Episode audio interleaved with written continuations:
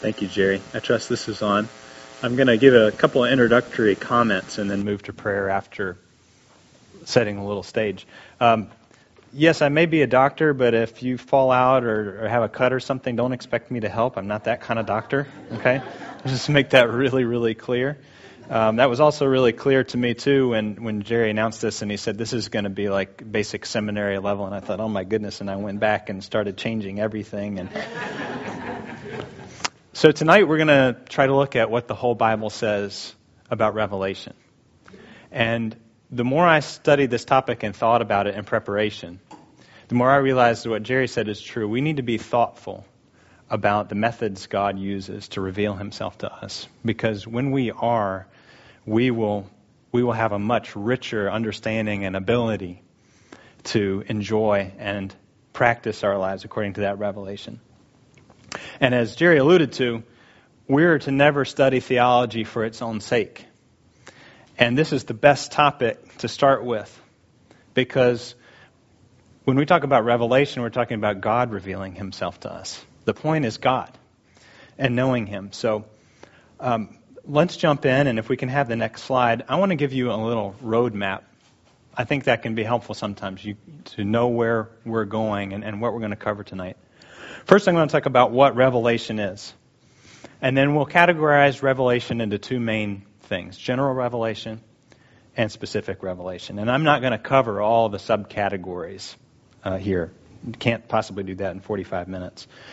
We're going to talk about the physical world, the creation. We're going to talk about human nature and the conscience. For specific revelation, we'll talk about miracles, the incarnation of Christ, and Scripture. And under Scripture, we'll have a couple of subheadings.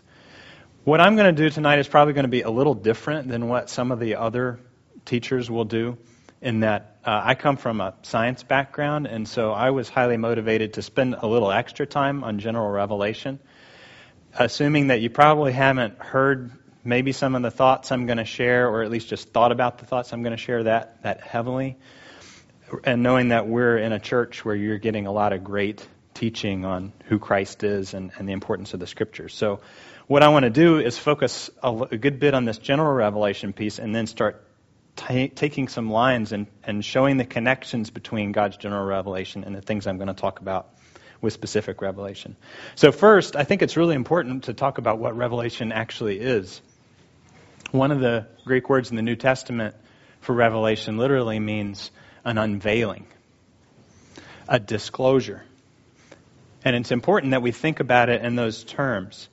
Uh, Romans 16, next slide, please, uh, 25 to 26. Now to him who is able to strengthen you, according to my gospel and the preaching of Jesus Christ, according to the revelation or unveiling of the mystery that was kept secret for long ages, but has now been disclosed. So it's really clear. Uh, when God reveals something, it's not us that's creating new knowledge. He's the one who has it all, and He's giving us a peek into something that He has done. He is unveiling something. Uh, Darren's sitting on the, the front row here, so Darren's an artist. So this could be a great. Now, if Darren paints something, it's probably Valerie, right? But just imagine that he has this great uh, picture of a landscape or something like that. And he invites me into his home, and he's got a, a sheet over this thing. And he says, Vance, look at this. And he pulls it back like this. And in front of me, I see this amazing thing that just blows my mind. Now, it would be a little strange if I then said, Isn't it amazing that I was able to comprehend this painting, Darren? I mean, how do you think he'd feel? You know, if I, if I was talked about how wonderful it was that I was able to critique and enjoy and discern what he was doing in this painting, and if that was my focus. Well, he was the one who did it. He was the one who unveiled it. So my focus should be, wow, Darren, you let me get a peek into that. What you did was amazing. So we need to think about that in terms of revelation. And uh, I want to use uh, just a simple sentence um, in the next slide. Revelation um, is there we go. It's a, it's an, an act. Okay, so we need we need to think about that. It's something that God does. God is not a passive God. It takes an act for him to reveal himself to us. Okay, it doesn't happen automatically, and we don't take it in by osmosis automatically either. But the point is that God must do something in order to reveal to us. And it may seem fairly self evident, but we need to think about things like that. Second, it's an act of God. Okay? God is eternally happy in the Godhead, in the triune Godhead, and has been from eternity past. Okay? And He doesn't need us in the sense that we complete Him in any way. And He doesn't have a need to reveal Himself to us like we do sometimes when we just got something and we just need to tell somebody just because we have a, a hard time keeping it in. Yet, God of His own initiative chooses to reveal Himself to us. And when we think of it that way, the, the revelation is an act of a God who didn't have to reveal himself, we should respond with gratefulness and, and amazement at that, at that very fact.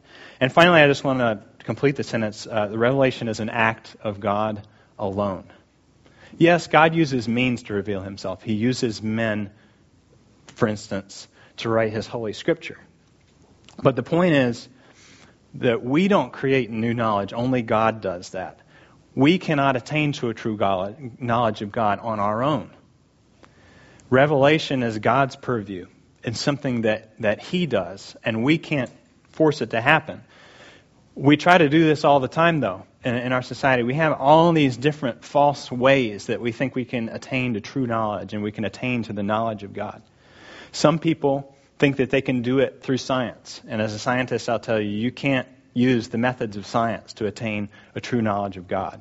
People like that would call themselves empiricists. You know, they, they go for empirical knowledge and they think that's the highest form. Other people try to rely on their reason. They think that by pure logic they can contain, attain to a true knowledge of God. We would call that rationalism. But that doesn't work in and of itself. God is the only one that can uh, reveal himself to, our, our, um, to us. We can also not attain a knowledge of God by trying to connect to the spiritual world somehow. This is also pretty prevalent, you know, to be spiritual or connect to the spiritual world somehow. We call that spiritualism. That doesn't work either uh, in and of itself. And, and this knowledge that, that, that we cannot attain to a true knowledge of God on our own and that we do not create new knowledge changes the way that we approach God. So again, Darren unveils this painting to me. I don't focus on the fact that I've discovered something. As a scientist, I can get really into, oh, look what I discovered, look what I discovered. But really, it was God, with an act of His, unveiling something to me. And this has a really important implication that Revelation is an act of God alone. God, not me, gets to decide how He's going to reveal Himself to me. And that sounds really simple, but that is actually very, very important. The Pharisees were a perfect example of this, were they not? Uh, Jesus said, you, you search the scriptures because you think that in them you may have eternal life. And it is they that bear witness about me, yet you refuse to come to me that you may have life. So they kind of had part of it right. They were going to God's scripture, his specific revelation, but they weren't listening to what the scripture had to say about the Messiah who was coming. And they couldn't accept it. They wanted to do it their own way. God is the one who gets to decide how he reveals himself to us. He decided to reveal himself through the Old Testament writings and then by incarnating uh, into the Messiah Jesus Christ. So, as we read the Bible, as we attend a systematic theology class like this, we need to have a prayerful and submissive attitude to God. And in that light, I want to pray before we go any farther. So, Lord, right uh, tonight we real, realize and, and admit that we cannot attain a knowledge of you on our own. And we must come to you to understand you and gain a true knowledge of you uh, in the way that you prescribe. So I pray that as we talk about the methods and the ways that, that you reveal yourself to us, give, a, uh, give us a submissive heart. Give us ears to hear Make us receptive to all aspects of the way that you want to speak to us. And I just pray that you would help me to do that in an accurate way so that I don't misrepresent you in any way, Lord. In Jesus' name, amen. Right, so let's jump into general revelation. If we could add the next slide, please, Mark. This is such an excellent text to explain general revelation. Romans 8, verses 18 to 20. For the wrath of God is revealed from heaven against all ungodliness and unrighteousness of men who by their unrighteousness suppress the truth. For what can be known about God is plain to them, because God has shown it to them. For his invisible attributes, namely his eternal power and divine nature, have been clearly perceived ever since the creation of the world in the things that have been made. So they are without excuse. It is plain to them. It has been shown to him, uh, shown to them his eternal power, his divine nature, clearly perceived. We are without excuse. If we could have the next slide, please. I just want to talk about some aspects of general revelation that we can deduce from this. When theologians talk about general revelation, they talk about general revelation being non selective. That means that God's general revelation, for instance, his creation that's being talked about in Romans chapter 1, is equally available to all people, everywhere, all the time. Such that we're without excuse if we don't recognize these attributes of God simply by looking at His creation. Also, um, that leads us to the next logical point, which is that God's revelation is sufficient. It's so sufficient to show us God that then we become morally accountable to what we have seen. But even though it's sufficient, it's still only partial.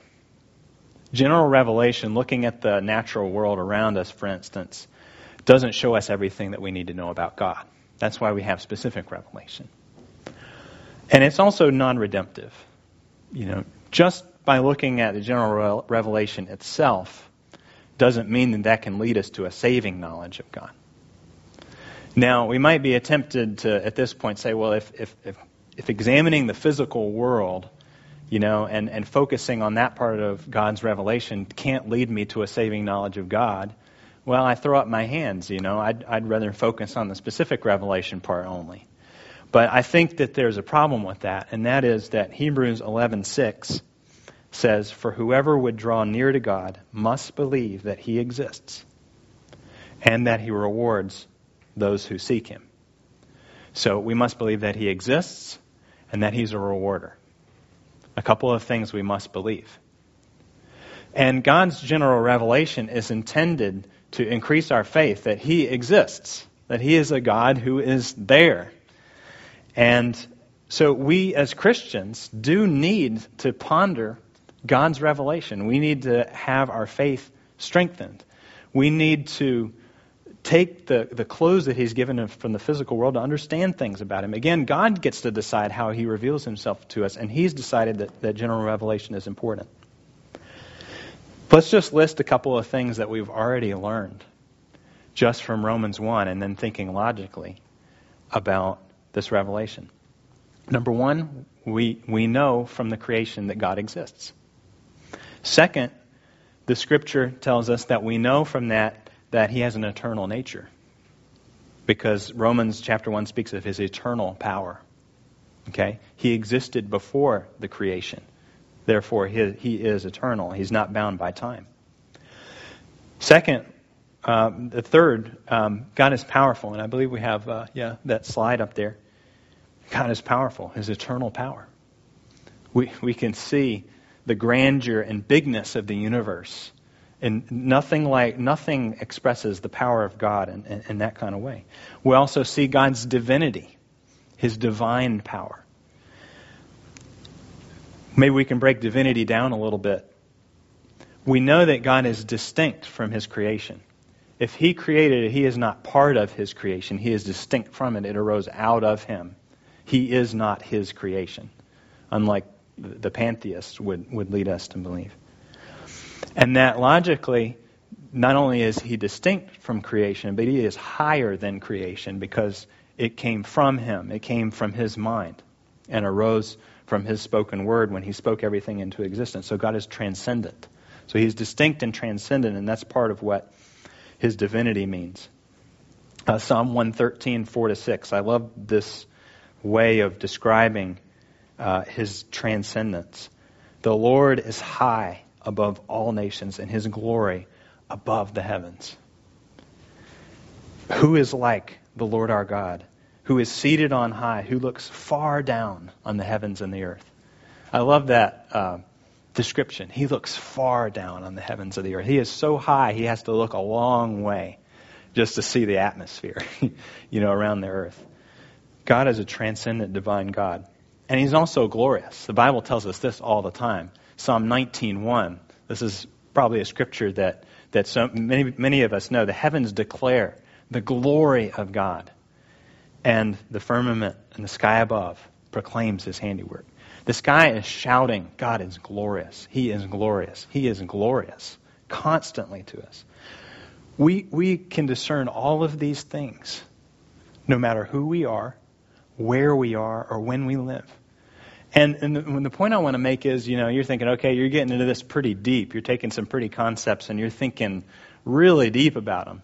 But I would actually say, no, these are just natural thoughts that we should have from looking at the creation. They're just things that we see about God and then we just logically deduce from them that, okay, he's divine and he's above the creation. And these are natural thoughts that we have. But the problem is that, like Romans 1 says, we have this tendency because of sin. We know all these things deep down, but we suppress them.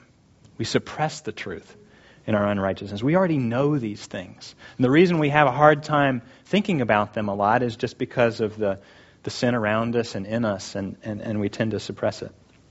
If we want to look at the, the next slide, the thing is, God wants to reveal his multifaceted nature to us through the creation. He has many facets and attributes.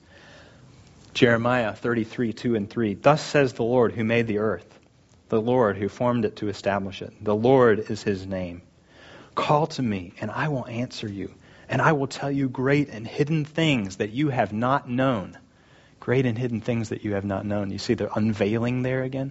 God wants to show himself to us. But he starts there I am the Lord God who made the earth, the Lord who formed it and established it. God wants us to know this, that it gives a weight, in a sense, to, to everything that he is then going to um, share with us further.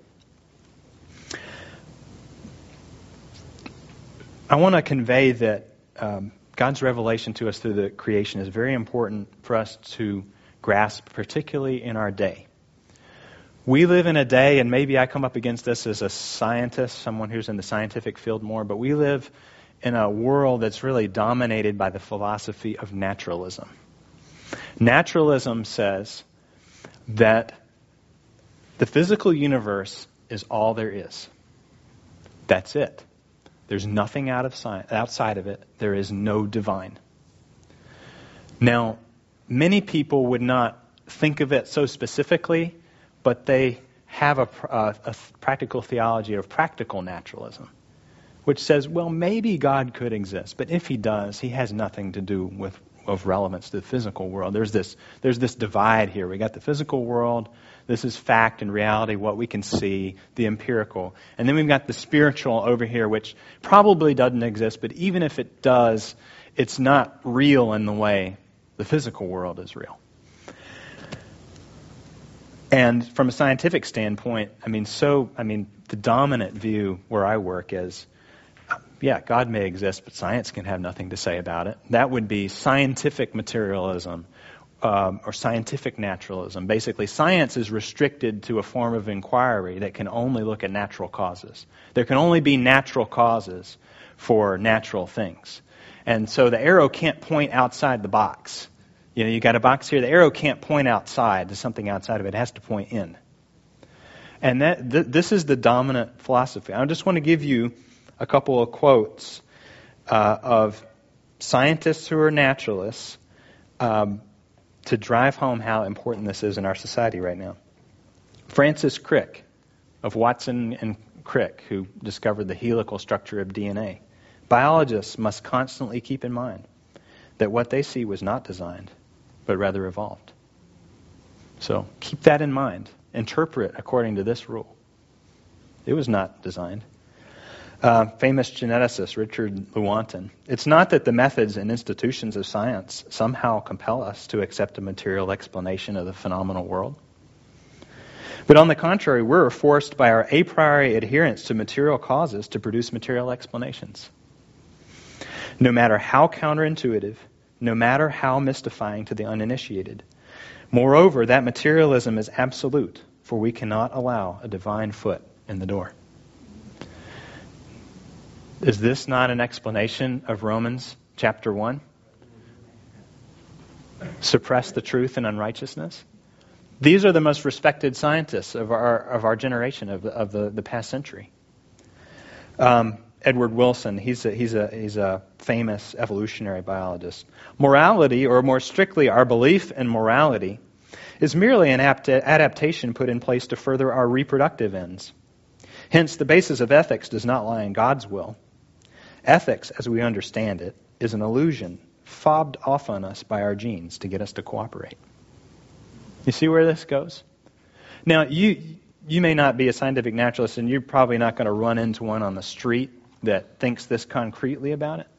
But we need to recognize that this is the prevailing view in our culture that from our educational institutions on down, and we need to take our own temperature about how we view the creation. The world has a subtle way of conditioning our thinking. And we need to be challenged to, to ask ourselves are we a little less in awe of our Creator's handiwork and what we see in creation than perhaps we used to be or perhaps we ought to be? When was the time you last looked at a cloud or uh, a blade of that St. Augustine grass out there or a bougainvillea flower over on that fence over there and just marveled at it and said, God, thank you this is incredible. You're ingenious. Amazing. Um, let me, I, what I want to do next is I want to share uh, just an example from biology, something that the people like me would be familiar with. I'm a nerd, so I'm going to give you a nerdy example. Um, I want to talk about how DNA results in, in proteins. And this is, this is just a, I want to give you a scientific example. This is not meant uh, to impress you with my knowledge or to, to impress you with the powers of science or something like that. I'm just a specialist who knows some particular things about my profession. But I think this can be really helpful because we kind of understand these things on a certain level. But when we get in a little deeper, it helps us to be more in awe. So don't try to understand every detail I'm going to give you. The point of this is that you just gain more awe and appreciation for God through, through, through just this simple example. So, uh, this is just a, a, diagram of a cell, and this is a very simplified version of a cell. Cells are the basic building block of living things. Our bodies are made up of, of millions of cells, and they're uh, little cities unto themselves. They have tens of thousands of working parts. They have various compartments. They have transportation systems. They're amazing. When, when Darwin came up with his theory of, of, of evolution through natural selection, people didn't even know what cells were. They didn't have microscopes that were powerful enough. Look at what we know now about them. The, the, the main uh, workers of the cell are proteins. We're familiar with proteins, right?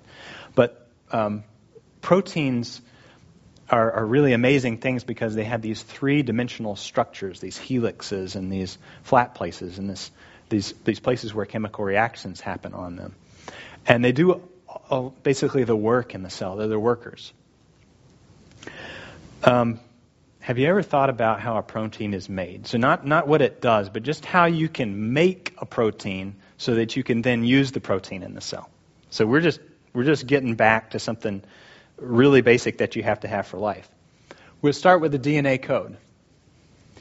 So DNA is found in the nucleus, which is kind of, you can kind of think of that as the middle of the cell. And it's like the library of the cell. Think of it as the inner information center. Okay?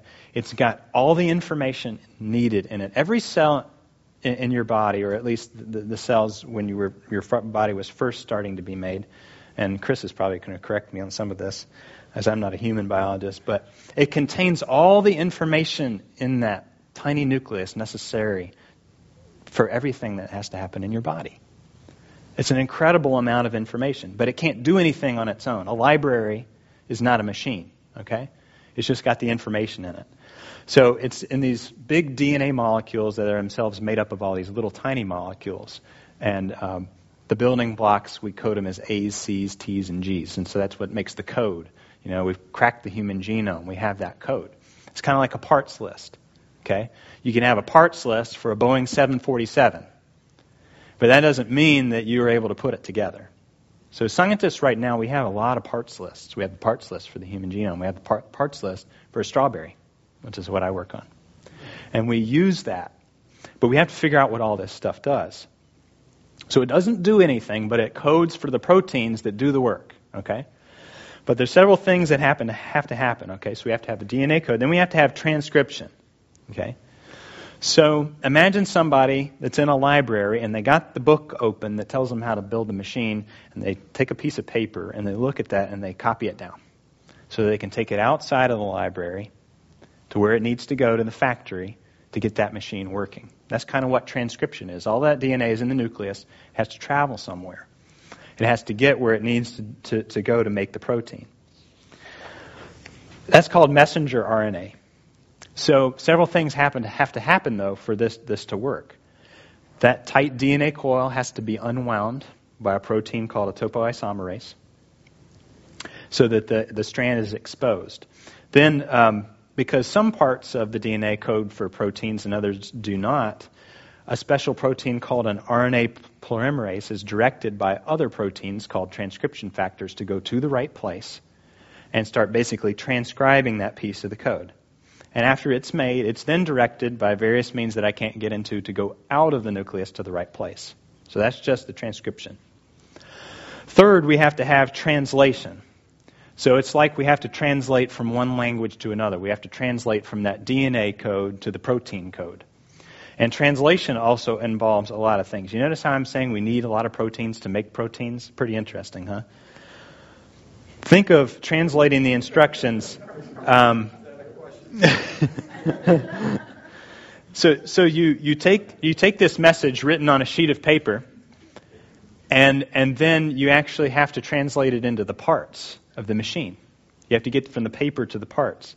So the RNA is fed through a huge protein machine that you can see there called a ribosome, where the letters of the RNA code are replaced, uh, that code is translated into amino acid code. So you know about amino acids, right? You have to have them in your food. There's 20, 21 or so of them, and you, have, we have to ingest the essential ones because we can't make them ourselves. Well, the reason we have to have amino acids in our diet is because they make proteins that does all the work in our body. So um, that long chain comes out, and then that protein begins to fold into its three dimensional structures so that it can do work, but it's made of actually its own long chain of amino acids. So, to get to a functional protein, I've described that we need DNA, RNA, amino acids, and five protein complexes, each with multi, mul- multiple protein subunits. I haven't mentioned how the RNA polymerase knows where to stop transcribing. I haven't mentioned how the mRNA is cut and spliced process it after transcription. I haven't mentioned other forms of RNA that help to put the amino acids together. I haven't mentioned how proteins are packaged and moved th- throughout the cell.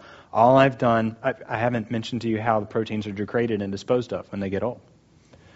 All I've showed you is what a few of the things that have to happen just to make one protein. Okay? I think that we can all agree that proteins are too complex to be formed all at once by chance. Okay? Um, let's just say we didn't need all this stuff, and we could just take the, enough amino acids to make the simplest protein, and if we threw them in a test tube, they could actually assemble themselves. Okay, let's, let's assume that. We didn't need any of this stuff I just talked about. To make, and we would have to assume that they would have to join with the right bonds in the right order and in the right orientations. Okay, to make the simplest protein that, that one can conceive of. If we were to do that, the chance that that protein would form and be functional is 1 in this number, which is 10 to the 125th power, okay, to make the simplest protein. So we didn't happen all at once by chance, which basically leaves two options. Either it was created by a very, very intelligent designer, Or it happened through a gradual process of step by step improvements in a process called random evolution. Okay? Now, I think you guys are smart enough to know that second option didn't happen. Okay? But this is what most people believe. Okay? When I teach my kids, I make sure that I teach them about God's creation. Um, it's become a habit for us, and when we walk uh, down the sidewalk and take a walk together, and I like to do that individually with my kids when I can. We just point at things and we talk about how God created. And it's become some such a habit that my two-year-old, I took her out on a walk one time, and she just started pointing at stuff and said, "God, Daddy, God made the house." And I'm like, "Well, yeah, kind of." And but look at that tree over there. You know, isn't that amazing? Obviously they can't understand it, all this thing, but see, God just wants them to be in awe of what He's done. And that, that's what God wants us to do. You don't have to understand all this. God isn't requiring, and that's not the main thing God is pleased with you for, is that you understand everything about His creation. He un- only unveiled a little bit to us, right? He didn't re- unveil all of Himself, but He wants us to glory in it. He wants us to wonder in it. So let's fight against the naturalism in our culture by examining the general revelation like God intends us to. So, um, if we could have the next slide. So, I'd like to add a couple of things to the list that, that we already put up. I think that it's, it's pretty evident to everyone in the world, everywhere, all the time, that God is ingenious. He's just ingenious. You know, you can't look at that example I just gave you and not think, what a mind. The mind of God is so big. And then God is wise. He took all that incredible knowledge that he has, and he had the wisdom to, to form it in just the right way and to order human history the way he did. Psalm 147, 4 and 5 is so true. He determines the number of stars. He gives to all of them their names. Great is our Lord and abundant in power. His understanding is beyond measure. His understanding is just so beyond measure. And we haven't even gotten to specific revelation yet, okay? So, but I got just a couple minutes here. Now, I'm not going to cover human nature too much tonight, but essentially, we are made in God's image. And the capacity that we have to do good in the world shows us a piece of that. Unfortunately, people misinterpret that and think that they either are gods or they're basically good, but it's the fact that we have the capacity for so much good and yet we are so sinful that shows the sinfulness of sin. And God also gives us a conscience. Conscience is as to the soul like pain is as to the body. Our conscience shows us there is a moral law and that we don't meet it. And, and I can't go into a whole lot, but I would really recommend reading C.S. Lewis's Mere Christianity because he just has a great description of the moral law in such practical terms and helps us understand how this is such evidence for the existence of God and his law. But I want to move on to specific revelation. And I want to talk about miracles, uh, incarnation, and Scripture. Now, miracles is a great thing to talk about right after you've talked about creation. And there's a reason for that. Now, there's a lot of miracles in the Bible, amazing miracles that deal with God's uh, general revelation. Parting the Red Sea, making the sun stand still. And God does miracles today. I've experienced miraculous healings that have taken place. God did uh, miracles in the Bible to show us something of Himself, to show His power, to show His care for His people. God does miracles for the same reason today, to glorify Himself by showing His power, showing His care for His people. But sadly, you know, miracles are a big stumbling block in our culture today. It can be, they can be a big stumbling block for Christians. I had a conversation with my cousin one time, and he was dealing with a crisis in faith because he was reading his Bible, which was which was a great start. But he was looking at things in the Bible like water being turned into blood in the Nile and stuff like that. And he's thinking, I just don't relate to this. I don't see this kind of thing happening. I have such a hard time believing that this stuff could happen. Well, if we really grasp God as the creator of the world. Remember, I said I was going to try to tie lines between the general revelation and the specific revelation. If we recognize the divine power of God and his ingenuity and the fact that he created all the natural laws, if we believe that God, with a word, all the molecules, water molecules in the ocean appeared in an instant, don't we believe that he can part a little sea? You know, if we believe that God created gravitational forces and created the Earth's rotation, don't we believe that He can stop the rotation of the Earth to allow the sun to stand still? Piece of cake. Piece of cake. But if we don't really understand God's general revelation, if we don't really have a grasp or faith in it, it's going to be hard for us to understand miracles. This has an apologetics connection. Um, I read this in one of the books Steve gave me when we were preparing for the um, continuing the conversation class, but it was so good. You can just ask a person, do you, do you think it's possible that God could have created the universe? And a fairly reasonable, open person just to have a conversation with you will say, yeah, I guess it's possible. Well, do you then believe that it could be possible that God could do miracles? Well, most reasonable people, of course, will say, well, yeah, I mean, if God could create everything, he can do miracles.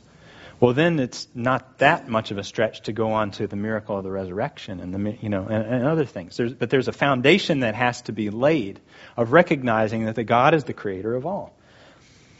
Now, I want to talk a little bit uh, about incarnation. The Word became flesh and dwelt among us. And we have seen his glory.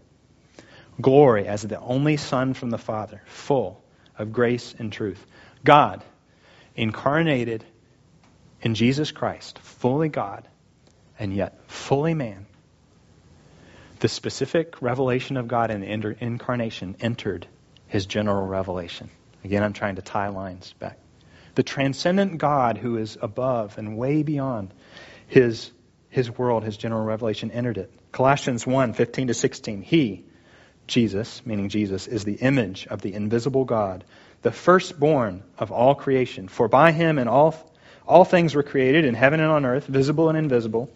Whether thrones or dominions or rulers or authorities, all things were created through him and for him. Jesus, the Creator, entered his own creation. He must really love us that he would be willing to do something like that. You know, that's what I think when I think of that. And this is the beauty of, of grasping the general revelation because we become more in awe of the specific revelation that God would do something like this. Um, remember that last verse I read from Psalm 113 about how the Lord is transcendent? I want to read that now, and then I want to read verses 7 to 9 that come after this. So, so let's read this. The Lord is high above all nations and his glory above the heavens. Who is like the Lord our God, who is seated on high, who looks far down on the heavens of the earth? What are the next verses? This transcendent God, he raises the poor from the dust. He lifts the needy from the ash heap to make them sit with princes, with the princes of his people. He gives the barren woman a home, making her the joyous mother of children. Praise the Lord. This is the essence of the gospel, is it not? that this transcendent God, perfectly happy in himself from all eternity, who's far above us, what are we that he thinks about us? Yet he thinks about the poor and needy. And he actually came down to identify with us. He even died on a cross for us. This is incredible. You see the love of God through this, that he would do this for us. John Stott um, who I, I love his book, The Cross of Christ, certainly believed that the, the cross was a revelation of God. He saw it as a revelation of God, what Christ was doing on the cross. And I just want to read you a quote. Chapter 8, uh, The Cross of Christ. When we look at the cross, we see the justice, love, wisdom, and power of God. It is not easy to decide which is the most luminously revealed. Whether the justice of God in judging sin or the love of God in bearing the judgment in our place, or the wisdom of God in perfectly combining the two, or the power of God in saving those who believe. For the cross is equally an act. Remember, revelation is an act of God, and therefore a demonstration. God demonstrating himself to us of God's justice, love, wisdom, and power. The cross assures us that God is the reality within, behind, and beyond the universe. So you see how he's even tying the two together, the general and the specific revelation? God in the cross and Jesus Christ is showing himself to us in an amazing way. Finally, just a few comments on Scripture, and I know we're coming up against uh, the end, and so I'm going to be as efficient as possible. 2 Timothy 3 16 and 17 demonstrates this truth that Scripture is God breathed. All Scripture is breathed out by God and profitable for teaching, for reproof, for correction, and for training in righteousness, that the man of God may be complete, equipped for every good work. Sometimes theologians refer to this concept as the inspiration of the Word, or that the Word is inspired, which is a fine term, but it's actually a little weak. I mean, LeBron James was played inspired basketball, you know, when they won the NBA championship, right? The word is God breathed. It is breathed out by God himself. It comes from God. 2 Peter 1:21 For no prophecy was ever produced by the will of man, but men spoke from God as they were carried along by the Holy Spirit. And this is amazing in itself. You know, God didn't take the Old Testament and New Testament authors and possess their bodies somehow and force their pens to write. He didn't dictate to them what to write. He providentially arranged all the circumstances of their lives and everything and spoke to them by the Holy Spirit so that they wrote their own words and their own writing styles. And yet, they're the very Word of God, breathed out, breathed out literally by God. This is just an incredible thing. From this, we deduce some logical things. God's Word is truthful. But God's Word isn't truthful just in the sense that it's the adjective, it's true because there's some other standard out there that conforms to. God's word is the standard of truth. That's why Jesus said in John 17, sanctify them by the truth. Your word is truth, not an adjective, but the noun. Your word is truth. Your word is reality. God's word is the standard of truth because it was breathed out by him. Those are, these are God's words. And the logical um, corollary to that is that God's word is inerrant. You hear that talked about in theology too. It doesn't err. And what we specifically mean when we say God's word is inerrant is that God's word, the Bible, in its original manuscripts, does not affirm anything that is contrary to fact. God's word in the Bible um, does not, in the original manuscripts, can affirm anything that is contrary to fact. Now, people will tell you, oh, there's errors in the Bible, there's errors in the Bible. All I would encourage you to do simply, and there's a lot more that can be said on this, is just ask them which one. The conversation will either get derailed and to another subject, or it will end very quickly. Or possibly, if that person is very open, they'll mention it, and you can go to the Bible, and usually you will find that in that passage there's a clear way to figure out why that's not really a problem. But God's Word is inerrant. But what I really want to get to, and this is what has really convicted me, just thinking about this God's Word is authoritative. If God's Word is breathed out by Him, and we really believe that, and it is the standard of truth, and if we really believe that, then there's only one logical conclusion, and I'm just going to quote Wayne Grudem almost verbatim. This must mean that to disbelieve or disobey any word of Scripture is to disobey, disbelieve, or disobey God Himself. To disbelieve or disobey any word of Scripture is to disbelieve or disobey God Himself. That bring, will bring the fear of God on you. it did me when I thought about that, okay? That's why Isaiah 66 2 says, But this is the one to whom I will look, he who is humble and contrite in spirit and trembles at my word. That's why we tremble at God's word. Not because we're afraid of wrath as Christians or because God is angry with us all the time or he is like a bully. No, we're, we have this healthy awe and fear because these are God's words and we tremble at them. In summary, I just want to remind us that, that God took us took the initiative with us to disclose himself to us. And this is an amazing thing. And not only just in some simple ways, but even through the general revelation in many facets. We've seen that God is transcendent, and yet God is humble. God is eternally happy in himself. God is to be feared. God does miracles. God gives himself, gives us his very words. So as we go out this week, I think I think that what the Lord would be pleased in from us is that we just glory in God. Glory in sunsets, glory in looking at the human beings around you, glory in DNA, glory in the scriptures, and just, just glory in Jesus Christ and, and glory in the fact that God would give all of these ways to us that we could, we could know Him. With that, I'm sure my time is gone. So, Jerry, I'll turn it back to you.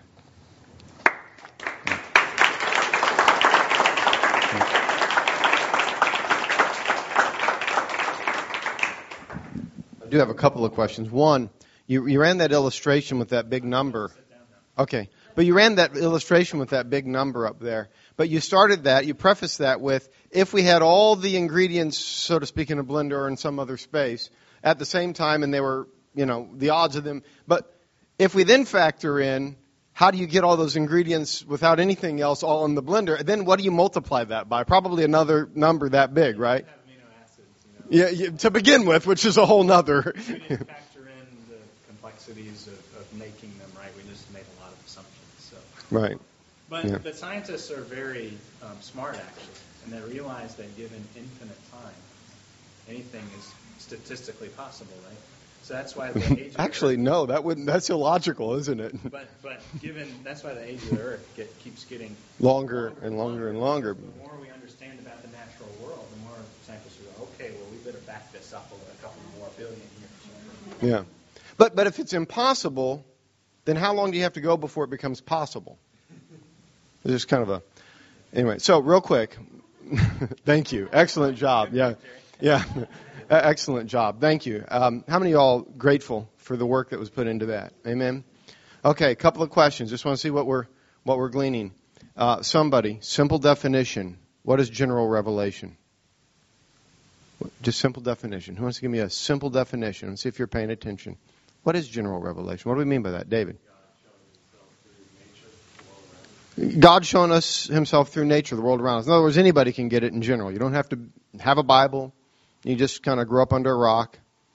These are things you can observe and see, right? General revelation. What What do we mean when we say special or specific revelation? What's the difference? Who wants to jump into that one? Someone other than David.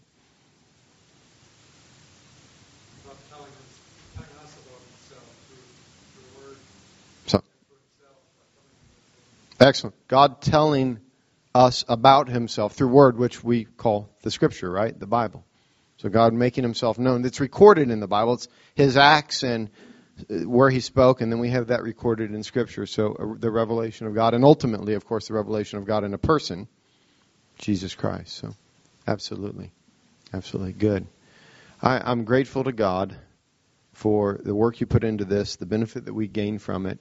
Looking forward to each of these classes, and um, that was well put, well put together, easy to follow. Thank you, my friend. Let's pray. Heavenly Father, as we engage you in truth about you in this course, um, Lord, we are stirring ourselves to think more deeply about you. There are so many more things that could be said. Books have been written on even one or two of these lines. Entire volumes have been written, and more could be said on general revelation and the world around us and what it says about you. We are grateful to you, Lord, for how much of yourself is even revealed in general revelation. But more importantly, Lord, we are grateful to you because apart from specific revelation, we could not know the forgiveness of sins. That is one thing. We, we could know our sin. We could know that we've broken your law. We could know that we're guilty, but we could not know that you've made a way for us to come to know you and, and through the grace of our Lord Jesus Christ. And so we thank you for special revelation, for specific revelation, for making yourself known to us in Jesus Christ. We rejoice in that. Lord, we ask that you would make yourself known not only to each one here, but to those we are talking to about Christ this week and each week. In Jesus' name, amen. Amen. Thank you for your commitment to being here and your time here this evening.